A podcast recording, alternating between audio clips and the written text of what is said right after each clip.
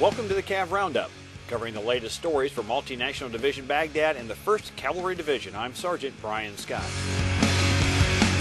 Iraqi security forces team up with the National Guard unit to keep the citizens of a South Baghdad neighborhood safe. Sergeant Kirk Bell was with the mounted patrol.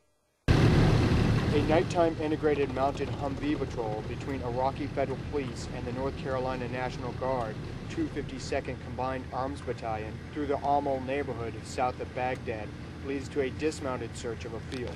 When the convoy of Humvees halted, a local man approaches the convoy and tells leaders from both companies How many men was inside of it? that he saw a group of men working in the trash field field during odd hours. The civilians' willingness to share information is something new for the two companies, and the actionable intelligence leads to the search of the open field and possible weapons cache. Infantryman Specialist Nathan Lacompte, Bravo Company's 252nd CAB from Greenville, North Carolina, explains what the search is for. Katyusha rocket stands and Katyusha rockets. The Iraqis have called us out here to comb the field. Terrain denial mission. Basically a presence patrol through the field to deny the enemy the use of the field, hopefully. A possible marker for a rocket system is found, and close by some disturbed earth that leads to some digging. Is this the smartest thing to be do is digging? We'll, we'll let you know after the boom.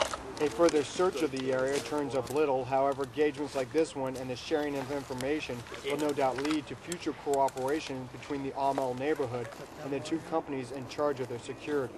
Reporting from Multinational Division Baghdad, I'm Sergeant Kurt Bell. Tomorrow, Sergeant Bell travels with a bridge engineer to check the safety of a couple of temporary bridges.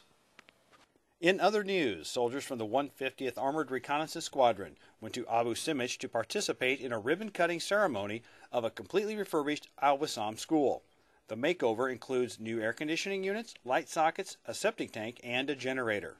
U.S. forces accepted bids from local contractors for the project, and as the renovation went on, leaders checked on the progress to ensure the school's construction met standards. The contractor received payment after the project was complete. Local officials feel the new school would deny anti Iraqi forces material for propaganda and prevent their argument to local residents that U.S. forces are not providing basic services. The remodeling project took just 30 days to complete. That's it for today's CAV Roundup. To learn more about the soldiers and units supporting Multinational Division Baghdad and the 1st Cavalry Division, check out our website at www.hood.army.mil forward slash 1st Cav DIV. From Baghdad, I'm Sergeant Brian Scott.